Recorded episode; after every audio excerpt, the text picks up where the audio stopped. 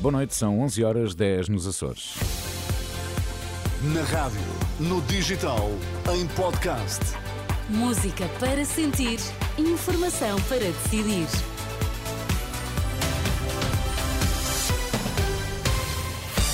Pedro Queiro, antes da edição da noite, o que é que é importante sabermos? A Ordem dos Advogados vai entregar ao próximo governo uma carta com as principais eh, preocupações eh, para a próxima legislatura. Há mais estrelas Michelin para Portugal. Vamos conhecer as novidades nesta edição.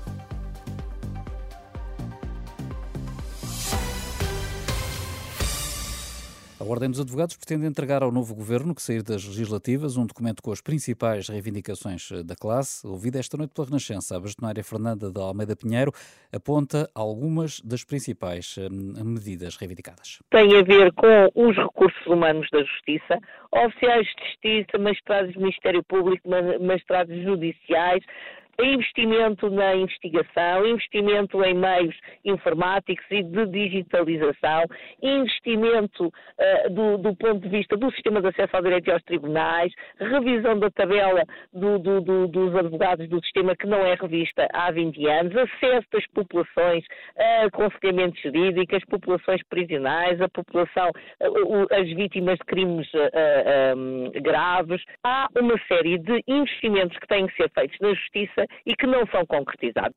Bastoneira da Ordem dos Advogados, Fernanda de Almeida Pinheiro, ouvida pela jornalista Marisa Gonçalves, após o primeiro Fórum Nacional da Advocacia. A operação da Polícia Judiciária travou uma rede que roubava dados de cartões bancários. A execução de mais de uma dezena de mandados de busca nas regiões de Lisboa, Coimbra e Braga culminou com a detenção de cinco homens e uma mulher. A atividade criminosa centrava-se na apropriação de dados de cartões bancários em caixas multibanco. Depois faziam pagamentos de bens e serviços e geravam devoluções para contas bancárias próprias ou de pessoas hum, da sua confiança. Com esta atividade terão feito mais de meio milhão de euros. A PSP deteve um quarto suspeito no âmbito da Operação Zelador, que investiga hum, as agressões ao vigilante do prédio onde vive André Vilas Boas. O incidente ocorreu em novembro, quando a casa do candidato à presidência do Futebol Clube do Porto eh, foi vandalizada. Segundo a polícia, este processo tem ligações à Operação Pretoriano, que envolve, entre outros, o líder da claque Super Dragões, Fernando Madureira, atualmente em prisão preventiva. O Hospital de Cascais admite que está a encaminhar os doentes da área de neurologia para outras unidades de saúde sempre que necessário. A denúncia de uma grave eh, diminuição da capacidade assistencial daquela parceria público-privada foi feita por um grupo de 20 especialistas que alertam que o serviço de neurologia tem apenas uma médica que trabalha em horário reduzido, pelo que não tendo capacidade para assegurar o internamento ou dar apoio à urgência. O secretário de Estado do Vaticano, Cardeal Pietro Parolin, advertiu esta terça-feira de que o envio de tropas europeias ou da NATO para a Ucrânia causaria a escalada do conflito que sempre se tentou evitar. O cardeal italiano reagiu assim à sugestão dessa possibilidade posta em cima da mesa ontem pelo presidente da República francês, Emmanuel Macron. Há mais estrelas Michelin para Portugal. O restaurante Antico, no Porto, ganhou a sua segunda estrela. Two Monkeys, Desarma, Ao Balcão e Sala são os restaurantes que receberam pela primeira vez uma estrela Michelin, que distingue uma cozinha de grande nível. O Guia Michelin distingue agora 31 restaurantes em Portugal, mas nenhum ainda conseguiu as desejadas três estrelas. Já a seguir, edição da noite. Edição da noite.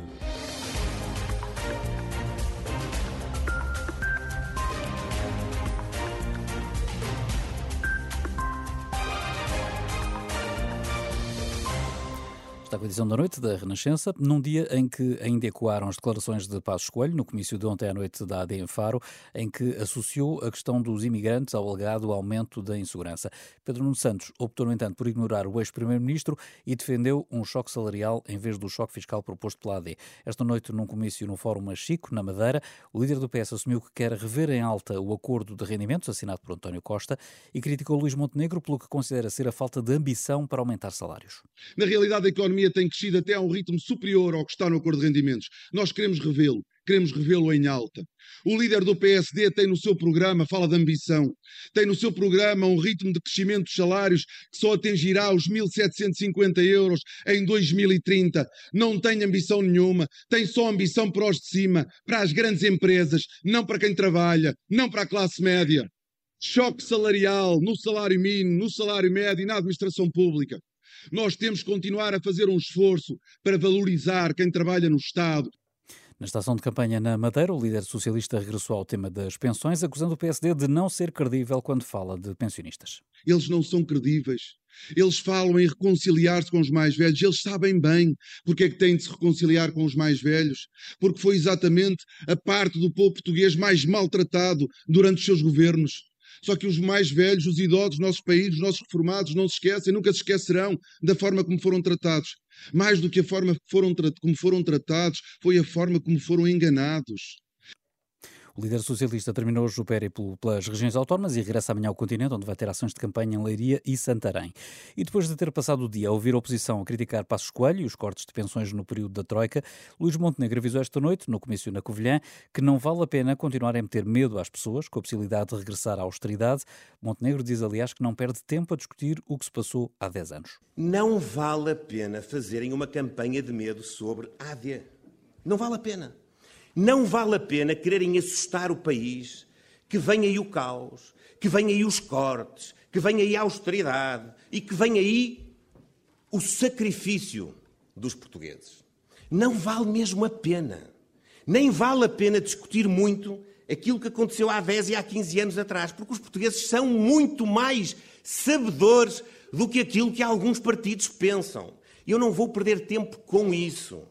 Neste comício na Covilhão, o líder do PSD contou o encontro que teve durante a tarde, num café em Porto Alegre, com as reformadas que lhe pediram para não cortar nas reformas e voltou a fazer a promessa. Se eu falhar qualquer um destes três compromissos, se eu falhar como Primeiro-Ministro qualquer um destes três compromissos, atualizar as pensões de acordo com a lei, fazer um esforço de atualização maior nas pensões mais baixas, e colocar o valor de referência do complemento solidário para idosos nos 820 euros, se eu falhar, eu próprio abandonarei as minhas funções.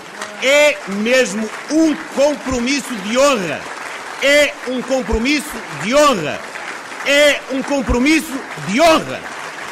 Garantido de Luís Montenegro no comício na Covilhã. Ora, numa rápida reação a esta promessa de Luís Montenegro, André Ventura acusou o líder do PSD de copiar as suas ideias.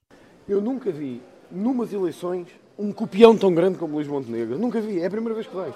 No Congresso do Chega, confrontado, eu disse: se eu não conseguir fazer esse aumento de pensões, eu assumo aqui uma coisa: eu demitir-me-ei. E na altura, até muitos do PSD disseram que era, uma, que era trágico, que era aquele drama habitual. E hoje, ouvi Luís Montenegro dizer: eu, se tiver que cortar pensões, demito-me. Ah, mais vale fazer o seguinte: é sair da campanha e deixar o Chega fazer o resto da campanha. Era mais fácil, em vez de estar a copiar permanentemente as nossas coisas, as nossas ideias e agora até o meu discurso. André Ventura, que prometeu hoje um choque de dignidade para os pensionistas. No final da ruada do partido esta tarde, o líder do Chega voltou a defender que as reformas devem atingir o nível do salário mínimo. Tomás Henrique Chagas.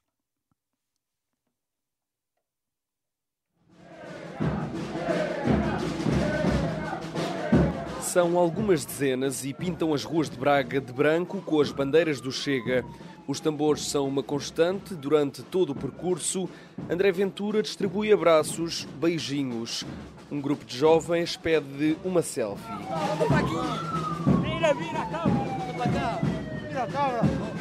Têm 15 anos e à Renascença, um deles, Tiago, explica o que lhe encanta no Chega. Gosto da parte da imigração, imigração controlada. E acho que Portugal, nestes últimos anos, tem vivido mal, condições de saúde e condições de educação. E quando puderes votar, votarás dele?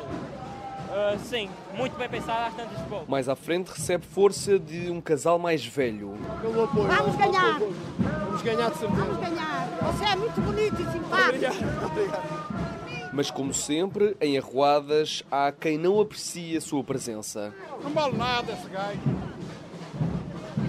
Não vale nada.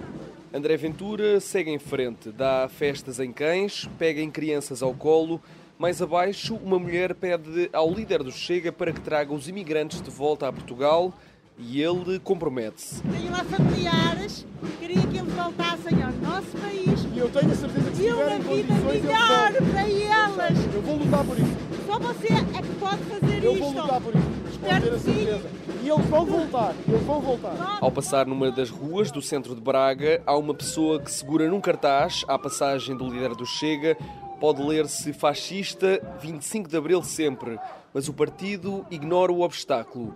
Muitos dos que se dirigem a André Ventura veem nele uma eventual mudança. Só tem que mudar, isto só tem que mudar. Se você não, não, não, não tiver mão nisto, isto não muda. Isto não muda. Está bem? Isto não muda. No final da arruada, no coração da cidade dos arcebispos, Ventura vira-se para os mais velhos para deixar uma promessa e faz a distinção entre Chega e os dois maiores partidos. Pedro Nuno Santos e Luís Montenegro passam agora a vida a discutir o choque salarial ou o choque fiscal. O nosso choque é diferente. Nós vamos dar um choque de dignidade a este país, de forma a que não haja um pensionista na pobreza no nosso país. Não haverá um pensionista na pobreza no nosso país. Promessa de André Ventura na segunda e penúltima arruada do partido nesta campanha eleitoral. No Porto, a caravana do Chega não teve tréguas e esteve o tempo todo à chuva, mas em Braga, cidade que é conhecida como o penico do céu, precisamente por chover muito, o céu brilhou e André Ventura saiu da bolha para ir ao contacto com a cidade. Tomás Arginho Chagas, o repórter da Renascença, que está a acompanhar o Chega durante esta campanha eleitoral. No outro extremo político, o alvo foi mais ou menos o mesmo. A líder do Bloco de Esquerda, Mariana Mortágua, voltou a insistir que o PSD não é um partido de confiança. A líder do Bloco de Esquerda reagiu assim à promessa de Luís Montenegro em se demitir, caso tenha de cortar pensões se vier a ser primeiro-ministro. Declarações esta tarde da líder bloquista durante uma arruada em Almada, a primeira da campanha, Isabel Pacheco.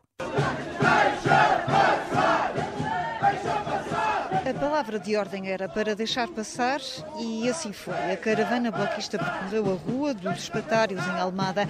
À frente, de braço dado com Mariana Mortágua, estava Julieta Rocha, uma das primeiras militantes do partido, a contrariar a juventude do Bloco de Esquerda. Deixa passar!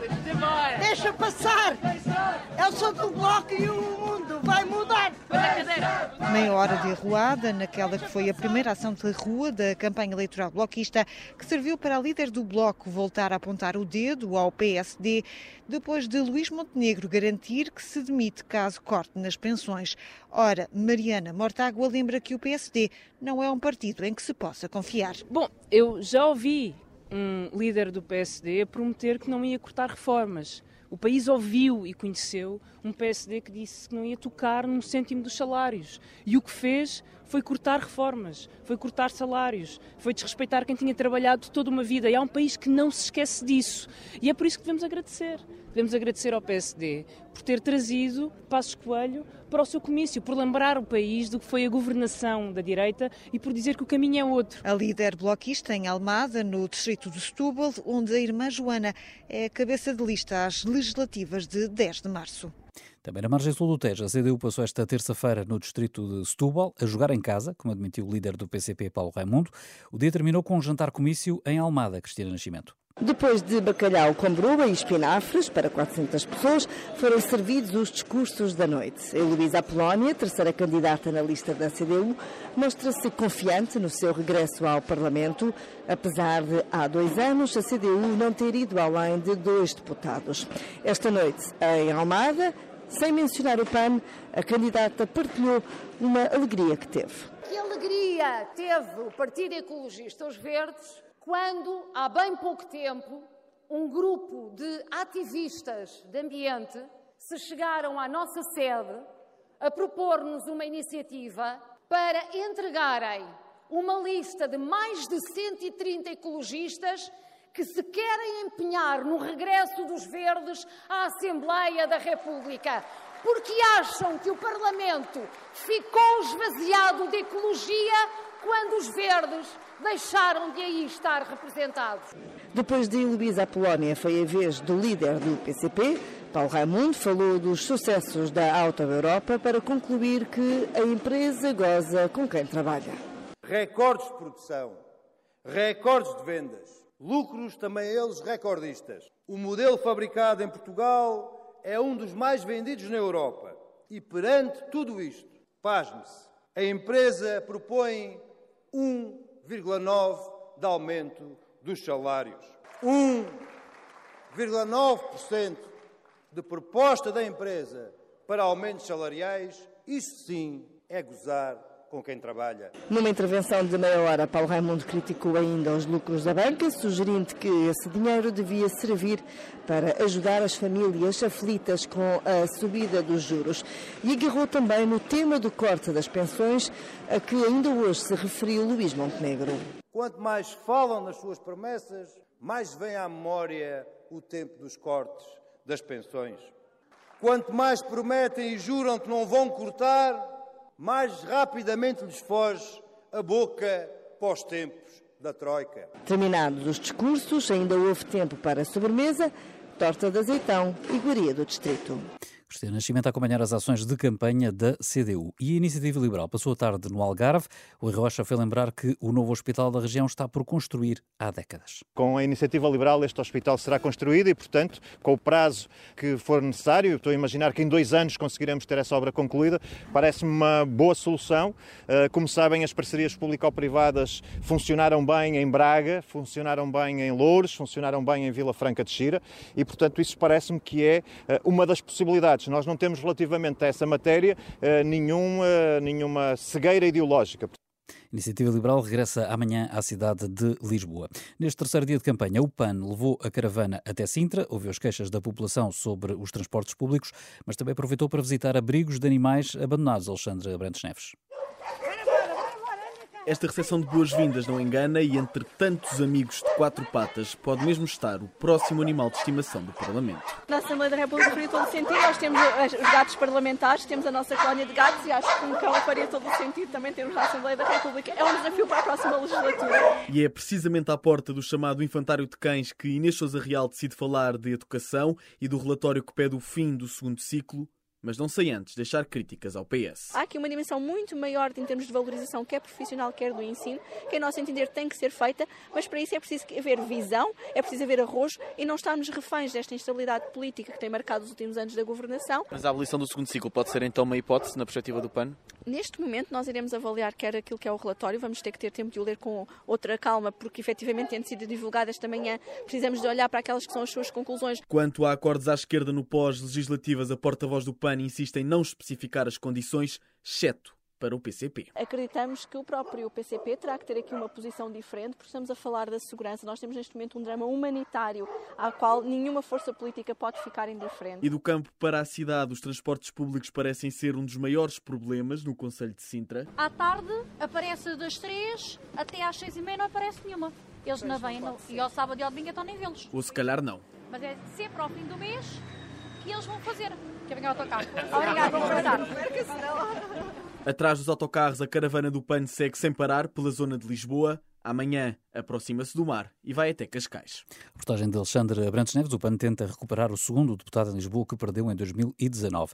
Em Braga esteve a caravana do Livre, com Rui Tavares a defender medidas para fazer face ao que designa de emergência social em todas as questões que têm a ver com os novos sem-abrigo, em todas as questões que têm a ver com o acesso a serviços públicos. Há uma emergência social a que é preciso dar resposta e, em último lugar, uma reforma fiscal, essa sim feita com pontapés e medida, para desonerar os trabalhadores e desonerar as classes médias uh, da carga fiscal que têm, compensando com aqueles que podem pagar e devem pagar o que podem.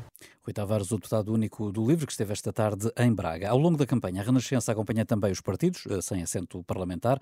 Caso da Nova Direita, partido fundado em 2022 e aprovado pelo Tribunal Constitucional no passado mês de janeiro e que esta tarde esteve em campanha. O partido Nova Direita esteve hoje na Cova da Moura. Ossanda Liber, fundadora e presidente do partido, acredita que vai eleger pelo menos um deputado e quer ser o elo de ligação entre o PSD e o Chega. No entanto, na impossibilidade de realizar essa ponte, falou de uma possível coligação com a AD e Iniciativa Liberal. Obviamente que nós não temos linhas vermelhas à direita, não nos imaginaria fazer uma coligação à esquerda, portanto aqui naturalmente a Iniciativa Liberal sendo mais híbrido, ainda assim há ali pontos uh, em comum, nomeadamente no que se toca à economia, então uh, não vejo como sendo impossível, não há aqui impossíveis, mas certamente seria alvo de grande negociação. A líder da nova direita abordou a notícia da Renascença que avançou que o orçamento para a campanha do partido é maior do que o do Livre, que já tem um deputado eleito na Assembleia. Ossanda Liber justifica ser necessário dar a conhecer o partido recentemente legalizado. Claro que, infelizmente, provavelmente chegaremos ao final da campanha, não temos esse dinheiro todo, mas era, era uma perspectiva. Agora, eh, do ponto de vista de investimento em si, é natural que um partido novo como o nosso tenha que fazer mais esforços para se fazer conhecer, não é? A verdade é que começamos a ter mais espaço mediático a partir do momento em que nos tornamos partido. E isto uh, faz com que tenhamos, estejamos em desvantagem em relação aos outros partidos e, portanto, temos que fazer mais esforço. Ossanda Liber aos jornalistas na Cova da Moura. A presidente do partido quer trazer de volta uma direita unida em nome de uma solução estável do governo. Reportagem do jornalista Vasco Bertrand Franco, que acompanhou o partido Nova Direita na campanha para as legislativas de 10 de março durante esta tarde. E a entrada de Passo Escolho na campanha da AD foi tema do programa Conversa de Eleição, transmitido no YouTube da Renascença, no formato de análise da campanha. Henrique Monteiro diz que a ida de Passo Escolho ao comício da AD em Faro tinha como objetivo chegar a um eleitorado de direita quando Montenegro está a lutar por votos ao centro. O Passo Escolho fala para a direita. É e por isso é que ele vai a Faro, onde é preciso tirar votos à direita, e é, e é por isso também que ele entra na, no princípio da campanha, porque o fim da campanha pode ser dedicado mais ao centro. E mais é essa guerra com o Partido Socialista. Esta é a parte da guerra que o chega, porque o, o PSD tem duas hipóteses para ter um bom resultado. E bom, não quer dizer maioria absoluta, mas quer dizer pelo menos ficar bastante à frente do Partido Socialista. Um deles é conseguir convencer os indecisos no centro, entre o Partido Socialista e a AD, que é melhor votar na AD. O outro é conseguir convencer os mais à direita que é melhor votar na AD do que votar no Chega, porque no Chega não tem utilidade. Ou porque algumas das causas do Chega que podem fazer algum sentido uhum. também são, uh, também estão em debate e também estão em, em cima da mesa. Henrique Monteiro acredita que a posição de Passos Coelho sobre imigração e insegurança assenta em percepção e não em números concretos. Em, em estudos uh, realizados, não há qualquer relação entre insegurança e imigração. Não há. Pronto. E, portanto, aí o, o Pedro Passos Coelho pode-se dizer que se esticou. Mas ele fala que há uma sensação. Portanto, a gente não sabe se ele está a falar de percepção ou se está a falar daquilo que existe verdadeiramente. E, e percepção existe. Isso também há estudos que o demonstram. Também existe na corrupção, uma forte percepção Exatamente, de corrupção. mas eu também muito estou mais convencido que a percepção, chega. a percepção da corrupção é muito superior à corrupção que existe. Exatamente. Como a percepção da insegurança na imigração provavelmente não corresponde àquilo que na verdade existe. De resto, para Diana Ramos, diretora do Jornal de Negócios, Passos Coelho, com este discurso está a entrar no universo do populismo. Alguém que, é, que foi primeiro-ministro. Um lançar esta ideia sem mais, sem dados, sem números, sem uh, a Não entra no argumentário populista? Entra facilmente no argumentário populista. Não, entrou, isso aí também não tem dúvida. Se formos a olhar para o programa da AD, a verdade é que isso também lá está referido, ou seja, que é necessária uma... E foi um dos temas que, aliás, eh, eu creio que foi uh, no Porto quando, quando um, fez aquela convenção da AD, um, Luís Montenegro refere, é um dos temas que refere, que é necessário sim haver imigração, até pela, pelos, eh, pela importância que tem em termos de natalidade, em termos de emprego, em termos de contribuição para a segurança social, mas é preciso haver integração e haver um conjunto de condições que permitam a reunião das famílias para que haja eh, condições efetivas para Chamada estas pessoas imigração controlada, controlada ou, e integrada. Como ela... Dina Ramos lamenta que a abertura de temas eh, debatidos no debate da rádio tenha sido ofuscada pelas palavras de Passos Coelho à noite temos estado uh, muito na onda uh, das frases feitas e, e da questão da governabilidade. Do, da governabilidade e do papão da direita que viria novamente. Ou seja, uh, centrou-se muito neste tipo de conversa e aprofundou-se muito pouco. E no momento em que, pela primeira vez, há aqui de facto alguma abertura dos partidos a discutir um tema que é estrutural e determinante, sobretudo para as gerações que vêm a seguir, esse tema acaba apagado por completo com a aparição de passos novamente na campanha. E a possibilidade de uma maioria de direita com o Chega seria um autêntico golpe de Estado que Marcelo Rebelo de Sousa não aceitaria, diz Henrique Monteiro. Era um golpe de Estado? Quer dizer, era um golpe de Estado, vamos lá ver. O PSD fez a, a, a, campanha toda a dizer não é não, a gente não se alia que chega. E depois havia outra pessoa, que não o Montenegro, que chegava a dizer ah, afinal aliamos-nos. Desculpa, isso era pior. O, já o Costa teve no, na, na berba, não é? porque o Costa nunca avisou que se podia aliar com o PC, que era uma coisa que qualquer votante do PS achava que era impossível, ou com o Bloco de Esquerda, e depois aliou-se. Mas ele também nunca disse que não se aliava. Coisa diferente era ele dizer eu não me alio e depois aliar-se. Quer dizer, isso era a traição daqueles votos. A gente tinha que dizer assim, mas quantos votaram na AD convictos que o não era mesmo não. E depois chega lá um tipo e com esses votos o não passa a ser sim. Quer dizer, eu acho que não há nenhum Presidente da República que aceitasse uma Diana. solução dessas. Certos do programa Conversa de Eleição, transmitido no canal do YouTube da Renascença.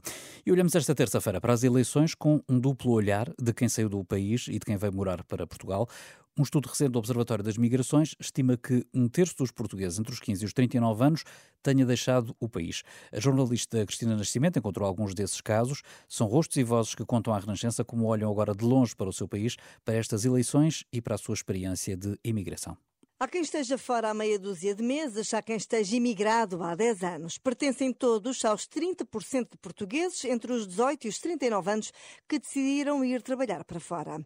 Têm outra coisa em comum. O dinheiro foi o principal motivo para saírem. Fábio Antunes fez agora 31 anos, é engenheiro informático. Está há 8 anos em Londres. Quando saiu do Porto, estava empregado, mas com poucas perspectivas. Sentia que havia claramente um lugar para mim mas sentia que financeiramente seria mais difícil construir um futuro confortável em Portugal. Então isso acelerou a minha decisão de sair para o estrangeiro. Quem também passou pelo Reino Unido foi Ana Filipa Batista, enfermeira, está há 10 anos fora do país, 5 em Southampton, depois rumou à Arábia Saudita, onde intercala anos de trabalho com meses de viagens. Aliás, fala à renascença da Colômbia. Uma década depois, Ana Filipa admite que gostava de voltar. Já estou fora há mais de 10 anos, estar afastada da família, dos amigos, depois acabamos por não pertencer a lado nenhum, mas o país ainda não me oferece, se calhar, aquilo que necessito para regressar e para me fixar aí a longo prazo. Tenho dito a muita gente, a partir de março vou ver um bocadinho como é que funciona, porque temos eleições, lá está, e Vamos ver o que é que vai acontecer. Do outro lado do mundo, na Austrália, está há quatro anos eh, Rita Palhavan. Trabalha na área dos eventos. É de Reguengos de Monsaraz, do campo, diz, e assegura que este é um mundo desconhecido dos políticos. Aliás, a avaliação que faz de quem se apresenta às eleições é pouco positivo. Eu acho que a todos os partidos lhe faltam muito. Olhe para o para as discussões dos, dos, partidos e não sei o quê, e não acho que seja de todo uma coisa que uma pessoa, às, às tantas, perde o interesse, não é? Porque não há alguém que eu diga, ah, olha, aqui está uma luz ao fundo do túnel. Eu acho que é transversal, não tem a ver com direita ou esquerda. Acho que, ou seja, os partidos no geral não, é não aquecem nem arrefecem. Em Roma encontramos Duarte Godinho, natural de Évora, queria ser jornalista. Foi para Lisboa, trabalhava e estudava e o dinheiro não chegava. Mudou de país e de ramo, agora é guia turístico. Duarte diz que a sua geração sente-se enganada. Assim na minha geração, fomos prometidos que se estudássemos, que nos aplicássemos, que se fôssemos trabalhadores, que se tivéssemos valor, que esse valor iria ser recompensado. Eu acho que a, nossa, a minha geração se sente enganada porque fizemos tudo o que nos foi pedido e chegamos à altura de termos alguma coisa em troco e, e não vemos esse, esse mesmo retorno. Vai votar, tem acompanhado os debates, mas não se sente representado e sente-se desiludido. Sinto-me um bocado desiludido, um bocado grande, com todas as caras de todos os partidos políticos em, em questão. Claro, com uns mais do que outros, mas acho que em geral quem está a apresentar eleições agora não está a dar uma boa imagem do que é a democracia e do que são mesmo o respeito para com o eleitor português. De Itália para a Suíça encontramos Inês Ramos, fisioterapeuta. Tem 26 anos e migrou com o namorado há meio ano. Nunca tinha pensado sair de Portugal, até porque a sua vida foi marcada precisamente por 16 anos de imigração do pai. O pai voltou e ela acabou por sair amarrada à tristeza. Quando olho para Portugal sinto-me um bocadinho triste, porque eu gosto mesmo de Portugal e gostava muito de, de viver em Portugal e estar estável, com uma qualidade de vida perto dos meus. E vi-me um bocadinho obrigada a emigrar para ter uma qualidade de vida melhor e me sentir mais feliz. Isso, a visão agora é um bocadinho tristeza. Quando olho para Portugal, sinto tristeza e frustração, talvez. Inês ainda agora saiu e para já não faz planos de voltar. Talvez quando tiver filhos. Vai valendo o dinheiro que ganha que lhe permite vir a Portugal com frequência. Nos primeiros quatro meses que esteve fora, veio três vezes matar saudades. Olhamos agora para os imigrantes que trabalham e vivem em Portugal, vivendo muitos deles também com dificuldades ao nível da legalização, da situação laboral e da habitação. De acordo com os últimos dados disponíveis, os imigrantes contribuem com mais de 1.800 milhões de euros para a Segurança Social. De facto só beneficiam ao todo de 257 mil euros. Alguns destes imigrantes ouvidos pelo jornalista João Cunha defendem que também deviam poder votar num país onde são também contribuintes importantes. Está a ajeitar as caixas de fruta colocadas à entrada do pequeno mini-mercado de que é proprietário. Bhavesh Prajapati, um indiano há seis anos em Portugal, espera ainda pela nacionalidade portuguesa. Admite que não acompanha a pré-campanha para as legislativas nem os debates televisivos. Nem sequer sabe que partidos existem, quanto mais os nomes dos seus líderes.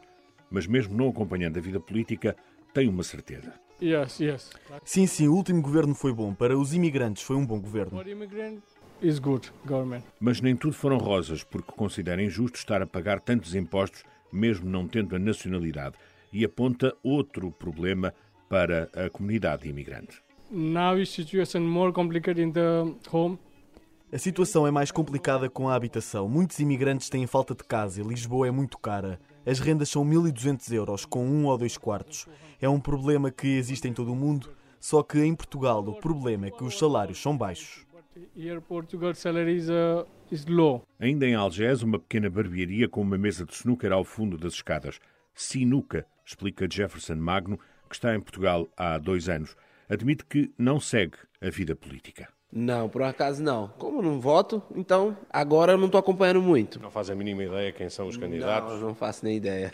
Mesmo assim, espera que os políticos nacionais olhem para a comunidade imigrante. Olhar mais para para a situação de regularização do, dos imigrantes. Ainda há menos tempo no nosso país já terá lidado com burocracias e imposições da lei face aos imigrantes. Dária Trambates está a passear por uma das ruas de Algés, junto ao Palácio Anjo, com os pais e de mão dada com o filho Danilo, de apenas 9 anos. Estão há dois meses em Portugal, fugidos da guerra na Ucrânia. Dária não acompanha a política nacional, nem sequer está interessada no assunto. Há outras preocupações, claro. Na memória estão, por exemplo, as imagens recentes dos bombardeamentos russos às cidades na Ucrânia por onde teve de passar para fugir do país com os pais. Despede-se de mão dada com Danilo, que insiste numa foto de família. Tem enviado à família fotos do filho, agora com seis meses. Há já oito anos que Jéssica Paula está em Portugal e ainda não tem nacionalidade portuguesa. Teve azar. Quando eu cheguei foi na altura que teve um problema com o CEF, então eu tive a espera quase dois anos e meio para ter a primeira residência e não tinha os cinco anos que era necessário para dar entrada. E só fiz ano passado cinco anos de residência. Gostava de exercer o direito de voto porque, diz, aprendeu isso desde pequena.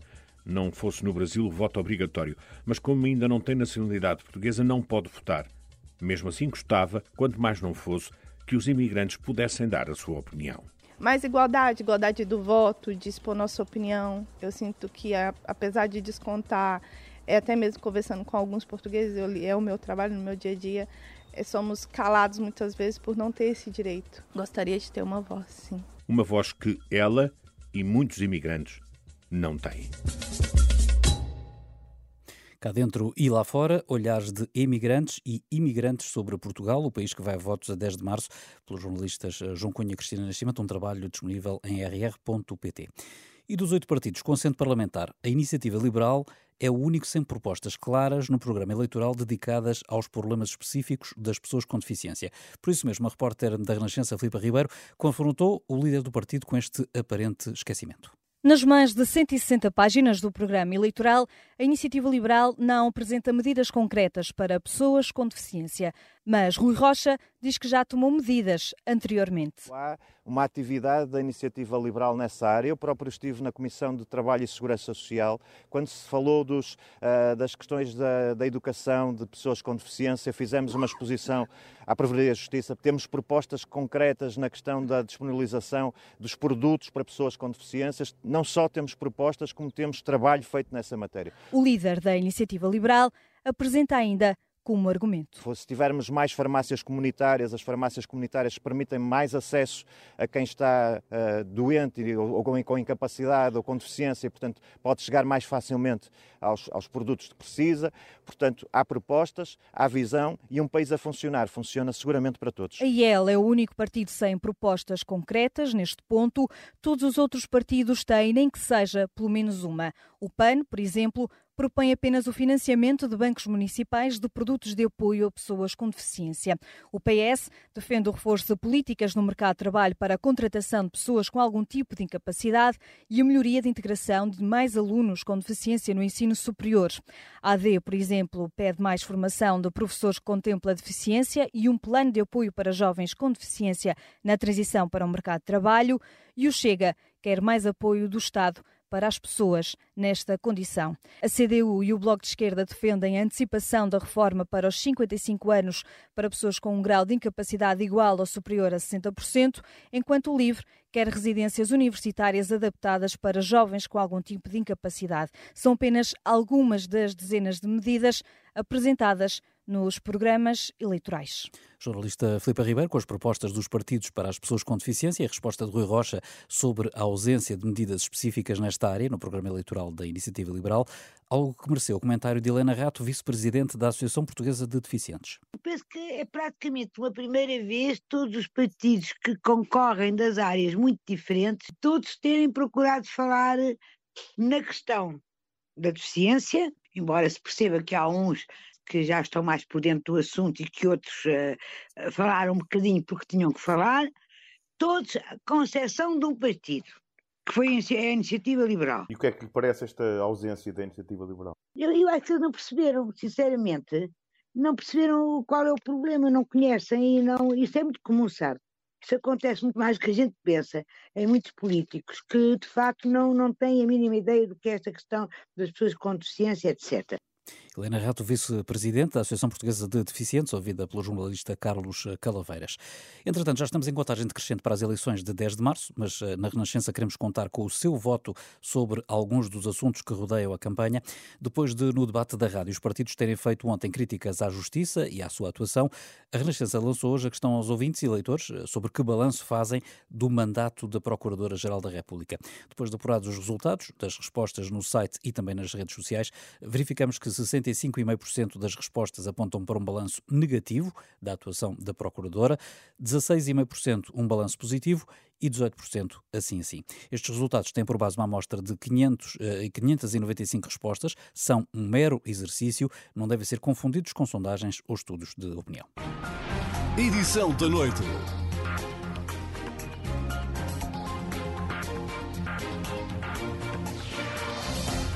No da capa contra capa desta semana, a jornalista e escritora Catarina Gomes e a investigadora Carmen Cavaco falam de como é que se vive sem saber ler e escrever em Portugal. É uma conversa moderada pelo jornalista José Pedro Frazão.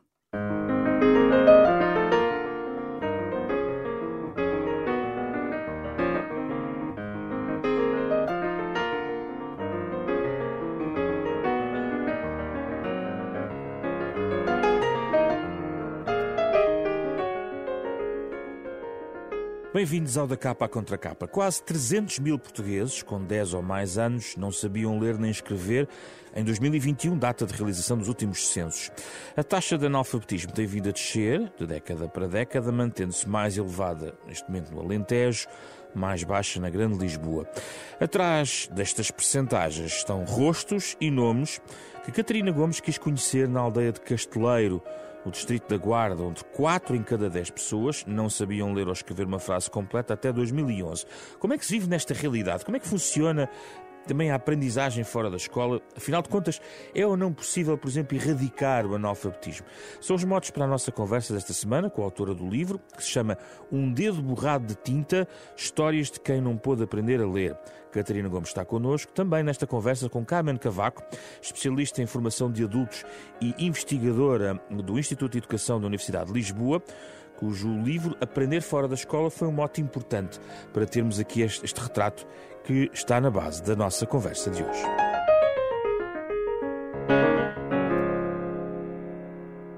Muito obrigado pela vossa presença.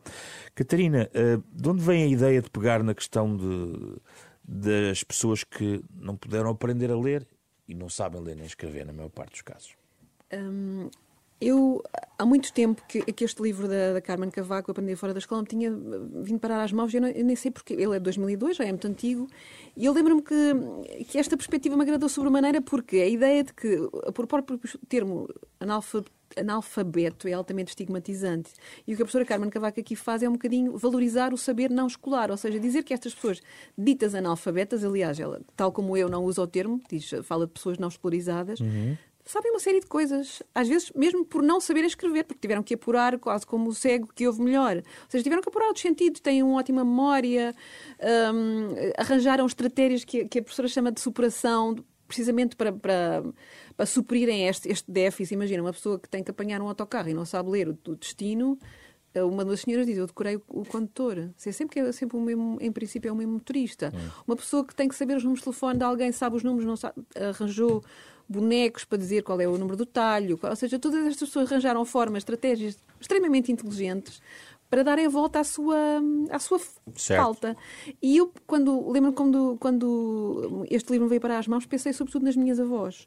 As minhas duas avós eram, não sabiam ler, estava mais ou menos. Analfabetos. Era analfabeto. E os meus avós, os meus avós sabiam, e isto não é uma coincidência. Os homens, por menos que tenham estudado, foram à escola, sabiam ler, sabiam escrever, e as mulheres ficavam em segundo plano, e isto reflete-se nos dados, são 70%, e eu senti de alguma forma que a Carmen Cavaco estava aqui a valorizar pessoas como, a, como as minhas avós e eu não as valorizei, na verdade. Para já eu digo no livro que a certa altura eu achei que tudo quase. Quando era pequenina, eu achei que se calhar todas as avós não sabiam ler e escrever como as minhas, porque era uma coisa banal sobre a qual não se falava. Eu sabia que era comum a muitas pessoas das aldeias. As minhas avós são de duas aldeias da, da, beira, da beira Alta, uhum. do distrito de Viseu e senti quase uma espécie de uma pena de não, não lhes ter podido fazer perguntas, no fundo, para não as, não na perspectiva negativa, não do o que é que tu não sabes, mas o que é que tu sabes. Uhum. E foi esse, de alguma forma, o meu esforço nesta minha, neste meu livro, um livro borrado de tinta. Foi... Muito bem.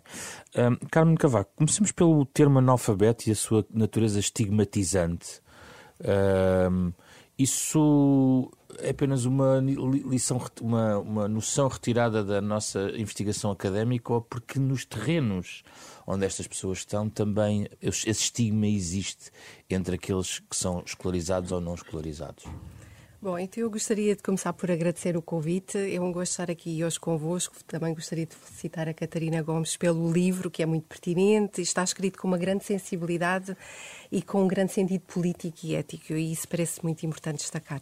Então, relativamente à sua questão, estas pessoas de facto têm vindo a ser estigmatizadas um, a vários níveis.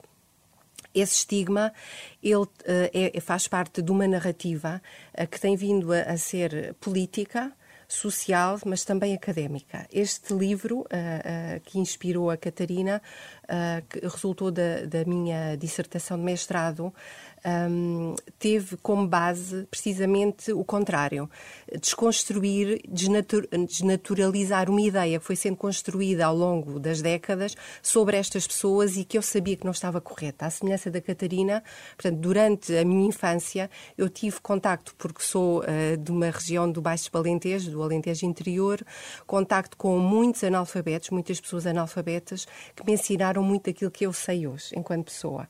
Então, quando uh, uh, a nível académico, uh, surgiu a oportunidade de realizar uma investigação, eu pensei, eu tenho que contribuir de alguma forma para desconstruir esta realidade que vem sendo abordada, quer do ponto de vista político em Portugal, porque os analfabetos são sempre associados a um problema do país, hum. um problema para o desenvolvimento do país. Um, os analfabetos, e isto em grande medida resultante da, da hegemonia uh, um, do, do, provocada pelo modelo escolar, parte do princípio que o saber é transmitido na escola. Uh, e o saber válido, reconhecido como útil para a sociedade, é aquele é o, é o saber académico e, portanto, quem não vai à escola faz-se aqui uma ligação de causa e efeito com um pensamento muito simplista, muito redutor do, do, do, do que de facto é o saber, porque há múltiplos tipos de saber. O saber académico é muito importante, mas há também o saber popular. E muito do saber académico resultou precisamente de, de investigações realizadas sobre o saber popular e isso também não é reconhecido. Portanto, isto é um problema muito complexo. Uhum. É este, o estigma foi grande no passado, continua a ser grande e quanto mais escolarizada nós vivemos em sociedades altamente escolarizadas, em que precisamos de usar a escrita para tudo o que fazemos na Estas vida. Estas pessoas ficam para trás. Estas pessoas fica, sempre ficaram para trás. Sempre ficaram para sempre, trás. Sempre ficaram para trás. E, e uma das, um, um, dos aspectos, uma das notas que eu gostaria de destacar aqui é que ninguém é analfabeto por opção. Ninguém é analfabeto como escolha. Estas pessoas são analfabetas porque o Estado português, neste caso, não assegurou o direito que estas pessoas têm a aprender a ler e a escrever, que está consignado na, na Constituição Portuguesa. E, portanto, este, estas pessoas não tiveram oportunidade de ir à escola, muitas delas, como é retratado no livro da Catarina, outras foram durante um espaço de tempo muito curto, insuficiente para aprender a ler e a escrever, porque nós que somos alfabetizados não temos noção, mas o, o, a alfabetização é um processo longo. Nós não estaríamos aqui hoje, não é, com estas competências de leitura e de escrita. Um, se não tivéssemos tido um processo longo de escolarização. Sim. E no caso das políticas públicas de, de, de, alfabetização de adultos, há aqui vários problemas. Um deles é considerar-se que isto é um problema fácil de resolver e, portanto, em poucos meses as pessoas podem aprender a ler e a escrever. De facto, as pessoas aprendem a ler e a escrever em, em relativamente pouco tempo, mas depois precisam de aperfeiçoar para consolidar. Se isso não acontece, as pessoas esquecem-se. Porque depois há também o analfabetismo que é regressivo, que são as, as pessoas esquecem-se daquilo que aprenderam porque não usam. Então, é esta esta dimensão do, do, do, do, direito que estas pessoas têm, que foi um direito vedado na sua infância, na sua adolescência, na sua idade adulta, mas também na velhice. Hum. Estas pessoas, ao longo da sua vida, tinham o direito do Estado criar medidas, conceber programas de alfabetização de adultos. E a partir do momento em que Portugal entra, na altura, na Comissão Económica Europeia, na atual União Europeia, Portugal deixou de ter, no âmbito das políticas públicas, um, uh, alfabetização de adultos. Quem se ocupa disso são normalmente entidades da sociedade civil. Certo, já lá vamos à questão da alfabetização dos adultos. Mas traz-me, Catarina, alguns relatos destas pessoas, de como elas não uh, progrediram na escolarização no, neste microcosmos de Casteleiro. Gostava de ouvir também, uh, sem querer desvendar o teu livro, mas gostava que trouxesses os relatos que, que, que recolheste. Deixa-me só também, eu já te claro. respondo também isso, mas também a retomar, ou seja, eu não me quis pôr de fora neste livro e eu própria, a certa altura estava a falar com estas pessoas e eu própria recuei ao meu percurso escolar. E eu tive imensas dificuldades para aprender a ler. E então fui, fui próprio buscar o meu dossiê. Os meus pais têm aquilo muito bem guardadinho. E eu, eu aprendi a ler. As pessoas gostam muito de gabar a sua. Ah, eu fui muito precoce, aprendi a ler com 4. Não, eu aprendi a ler para aí com 8 anos. Ou seja, se eu fosse uma destas pessoas neste tempo, as pessoas tinham por simplesmente desistido de mim. E, no entanto, eu hoje vivo da escrita. Uhum.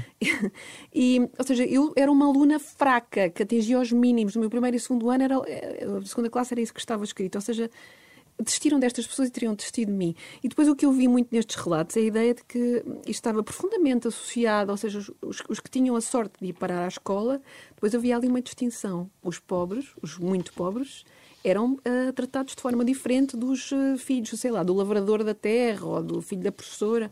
Ou seja, havia uma distinção social e uma coisa que, que a mim me chocou imenso. Quase todos os relatos das pessoas com quem eu falei associam a escola como um, os que lá puderam ir, mesmo durante pouco tempo, a um sítio de profunda violência, de medo. Que é escola. De castigo. De pessoas que. E depois eu encontrei uma tese de mestrado maravilhosa que fala precisamente. Eles analisaram processos de violência durante, hum, este, durante os anos 60 e encontraram, inclusivamente, casos de miúdos que, um miúdo que se suicidou porque a professora batia-lhe, eh, ele tinha as mãos negras, e inclusive esse relato tocou-me profundamente, que é, os pais não se queixavam, porque os pais que se queixavam, esses miúdos eram postos de parte. Este o pai foi dizer: O meu filho atirou-se a um poço. Tinha as mãos todas negras de, de levar reguadas da professora. Eu assim, isto, estas coisas não se fala sobre isto. Isto é hum. é uma criança que, que inclusive, o relato da ideia de que o miúdo, antes de sair da sala para se suicidar, se atirar a um poço, pediu senhora professora, pediu licença para, para sair. Esta profunda subserviência, esta hum. ideia de miúdos que não têm voz. E depois vai-se ver esse, essa, essa professora Maria Pego, já não me lembro, ela foi analisar vários processos, os poucos que deram origem a processos na altura, né? E esta professora que levou ao suicídio do miúdo foi suspensa durante seis meses, depois retomou. Um, as falhas destes miúdos que eram violentados de uma forma que hoje consideraríamos bárbara, oito erros no ditado, o miúdo que ficou com uma ferida na cara, o miúdo que se virou para trás. Percebem? Esta é como se lhes fosse negada Era uma escola lugar de opressão. Era uma escola lugar de opressão. E isso enfim, há de ter, e ela diz que o abandono escolar muitas vezes, ou seja, os miúdos que tinham a sorte de parar à escola, muitas vezes abandonavam. Abandonavam, criavam medo, a própria ideia da aprendizagem eram considerados burros, mas na verdade o que estava ali em causa se E não apenas trauma. isso só a consequência do, da e causa de pobreza, ou seja, não, era, era também a má experiência. de- As duas que coisas, e isso eu não, não, não tinha visto escrito. Eu, eu juro-te que quando ao, ao ler esta tese de mestrado eu fiquei profundamente hum, comovida. Hum. Eh, Porque era este miúdo de, que se suicidou tinha 11 anos, a idade dos meus filhos, percebes? E que, se- que se calhar eu, que era tipo considerada na altura, se calhar burra, nos anos 80, se calhar tinha levado com a vara de marmeleira, tinha, se se tivesse pais pobres ainda mais isso aconteceria. Ou seja, nós vivemos em, aldeia- em em, em tempo de privilégio. E nesta aldeia onde, onde há, havia, presumo, uma quantidade significativa, uma percentagem de, de pessoas não escolarizadas, pergunto se, se exi- existia cavado esse estigma entre os escolarizados e não escolarizados. Há pouco estavas aí pela questão do filho do lavrador e o mais pobre. Ou seja, em todas as, as comunidades há sempre Hierarquia. este tipo de fraturas e hierarquias, não é? E em relação à escolarização, também é um critério para exclusão numa comunidade tão pequena? Ou seja, eh, quando eles regressam à, à, à infância, eles dizem, então, mas na altura era o mais banal. Ninguém, quase ninguém ia à escola. Aliás, havia uma senhora que se lembrava das três meninas da aldeia dela, elas que não eram de Casteleiro, que tinham ido à escola. Ela sabia de cor porque eram, as, eram exceção. Hum. Eram filhos da pessoa que tinha mais terras. Eh, às vezes pessoas, os funcionários públicos tinham, sei lá, o filho do GNR, por acaso não falo disso, mas eh, que tinham ordenados fixos, que precisamente não dependiam da terra, mas quando eles cresceram era completamente banal. Os excepcionais eram os que estudavam. Depois a coisa mudou e hoje em dia, por exemplo, eu falo de a Beatriz, eh, ah, não, acho que não me está a falhar, a Beatriz Mendes, portanto, a senhora da Junta de Freguesia de Casteleiro, que é no Sim. fundo quem lê muitas das cartas destas pessoas. Quando eu lhe disse os números, eu disse, "Mas eu não conheço essas pessoas todas analfabetas. Quem me vem cá ter comigo são muitas vezes senhoras que perdem o marido, que era quem sabia ler, ou seja, elas também escondem, só vão, só recorrem, só se manifestam, só se revelam como pessoas que não sabem ler em desespero de causa, quando não deixam de ter alguém na família que lhes leia, ou quando o marido morre, quando o filho. Ou seja, não é uma coisa aberta e eu senti essa dificuldade em toda a minha reportagem. Carmen Cavaco, é uma questão prevalente, sobretudo no interior, ou seja, é a realidade das pequenas aldeias ou é também um, um fenómeno que ao longo das décadas eh, se disseminou por outras partes do país? É uma questão que está associada eh, a algum afastamento dos grandes centros, a algum, a alguma periferia da nossa própria, da nossa próprio país? Como é que podemos determinar este, este mapa de- dos não escolarizados? Bom, então este mapa dos não escolarizados coincide muito com o mapa da pobreza. Hum. Uhum. Isso é, é- é algo muito evidente. Ah, Sendo e- causa e consequência da pobreza? é, é- é mais consequência da pobreza, é consequência e causa, porque depois é- entramos aqui num ciclo, não é? Exato. Que não se quebra. Ah, portanto, estas pessoas, pelo facto de serem pobres, ah, não tiveram a possibilidade ah, de, de frequentar a escola ou de frequentar o tempo necessário para aprender a ler e a escrever, isso por um lado. Ah, por outro, hum, a escola eh, hum, tem aqui uma, um- um- uma, uma outra dimensão que é os- as, as freguesias mais isoladas do país também com mais frequência ficam, têm escolas longe, não é? E portanto há aqui, por exemplo, na minha investigação eu falei com alguns adultos eh, não escolarizados que referiam eh, ter de realizar eh, 15, 20 quilómetros para pé, frequentar a escola. A pé, a pé, eh, portanto, sob condições atmosféricas complicadas, difíceis, e, portanto, esse também era um outro fator, o isolamento das populações e a falta de transportes públicos durante o Estado Novo que depois foi sendo eh, ultrapassada ao longo das décadas.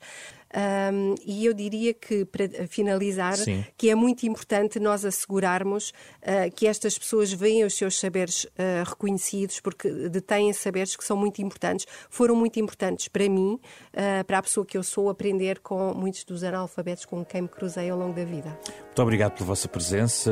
Ouvimos aqui os testemunhos de Carmen Cavaco e Catarina Gomes a propósito deste retrato, um dedo borrado de tinta, história Histórias de quem não pôde aprender a ler, mais um retrato da Fundação Francisco Manuel dos Santos, que é parceira da Renascença neste programa, da capa à contracapa. A versão integral desta conversa está em podcast nas plataformas digitais habituais. O genérico original deste programa é do pianista Mário Lajinha. Fizeram o programa esta semana Rui Glória, André Peralta, Ana Marta Domingues e José Pedro Frazão. Na próxima semana voltamos para conversar sobre outro tema. O da capa contra capa regressa de hoje a 8, fica por aqui, edição da noite. Edição da noite.